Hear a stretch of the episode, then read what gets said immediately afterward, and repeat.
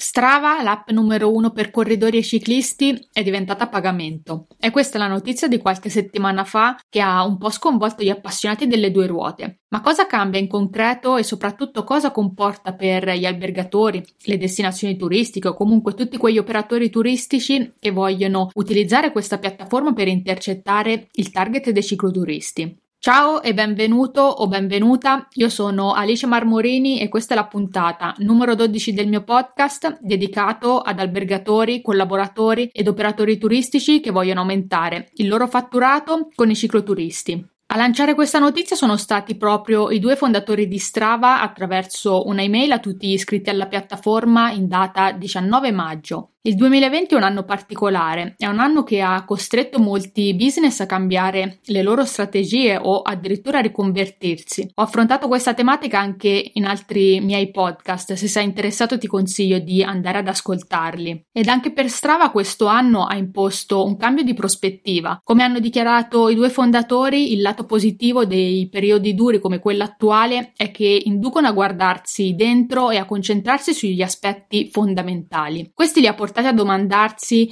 che cosa fosse più importante per loro e soprattutto come potevano esserne all'altezza. In questi mesi di lockdown i due fondatori hanno trovato risposta a queste domande, ovvero ridedicare Strava alla comunità. Come hanno dichiarato, chi ci sta a cuore sono i nostri atleti, sei tu e nessun altro. Solo nel 2020, quindi in circa quattro mesi, il team di Strava ha portato ben 51 modifiche che sono state indirizzate unicamente agli atleti, come ad esempio la sincronizzazione dell'Apple Watch, le nuove mappe e misure per gli sport sulla neve, oppure ancora l'aggiornamento delle funzioni percorsi, l'eliminazione di alcuni elementi che potevano costituire una distrazione come ad esempio le integrazioni sponsorizzate, che sono la cosa più vicina a una pubblicità nella bacheca. Hanno poi riorganizzato l'ordinamento cronologico dell'elenco delle attività e questo aveva creato diversi problemi all'interno della comunità e molto altro ancora. Dedicare Strava alla comunità significa anche impegnarsi affinché Strava viva a lungo. Significa concentrarsi sugli abbonati ed utilizzare il loro ricavato per reinvestirlo direttamente nella creazione di funzioni nuove e sempre più avanzate, senza andare ad inventare altri modi per riempire la bacheca degli utenti con uh, della pubblicità oppure ancora vendere i dati personali degli utenti iscritti. E tutto questo ha reso necessario rendere alcune funzioni che prima erano gratuite a pagamento, una su tutte quelle delle classifiche dei segmenti. Quindi non è propriamente corretto dire che Strava è diventata a pagamento. Strava è ed è sempre stata un'app freemium, ovvero un'app per la quale è disponibile una versione gratuita che consente oggi di registrare le proprie attività, interagire con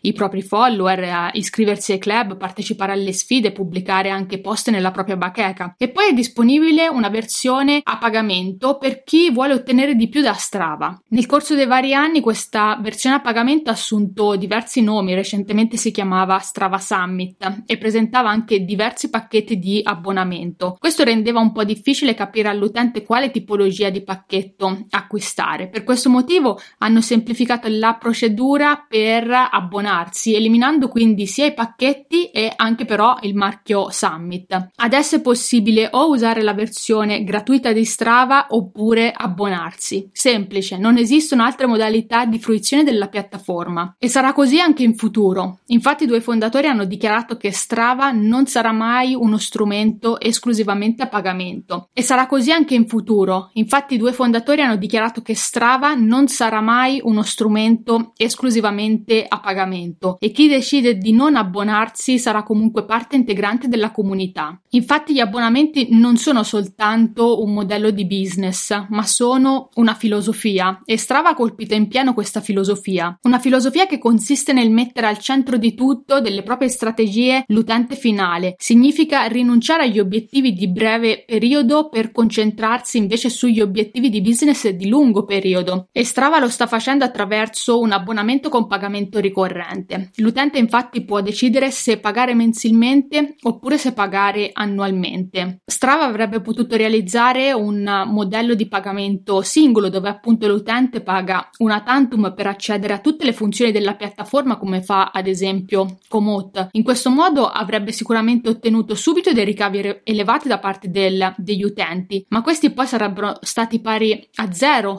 successivamente nei vari settimane mesi successivi, a meno che Strava non avesse realizzato altri prodotti o servizi da vendere a quel determinato utente. Diverso invece è il modello di pagamento ricorrente, come quello che sta utilizzando Strava, dove l'utente invece di pagare l'intero ammontare del prodotto paga una cifra molto bassa, in questo caso 6 euro al mese, ma ogni mese questo, questo ammontare va ad accumularsi potenzialmente fino all'infinito, o meglio, fino a quando l'utente decide di rimanere all'interno della piattaforma. Diversamente dal modello di pagamento singolo, questo modello ricorrente si basa unicamente su una scommessa, ovvero la scommessa che la relazione che le persone, che gli utenti hanno con Strava sia così buona, così di qualità, così di valore che l'utente rimarrà all'interno della piattaforma per diversi anni. Fatta questa breve ma secondo me importante digressione sul modello di pagamento e quindi sulla filosofia di Strava, cosa comporta tutto questo per chi vuole utilizzare questo strumento per andare ad intercettare il target dei cicloturisti? Fondamentalmente nulla, perché le funzioni relative al social network e quindi alla pubblicazione delle attività o comunque all'utilizzo dei club erano e continuano ad essere gratuite, ma come si evince da quanto dichiarato dai fondatori di Strava, rimuovendo anche le varie integrazioni sponsorizzate, è importante utilizzare questa piattaforma in maniera adeguata, evitando quindi messaggi e strategie puramente commerciali, ma cercando invece di coinvolgere la community, di creare interesse al proprio brand, di andare ad instaurare una relazione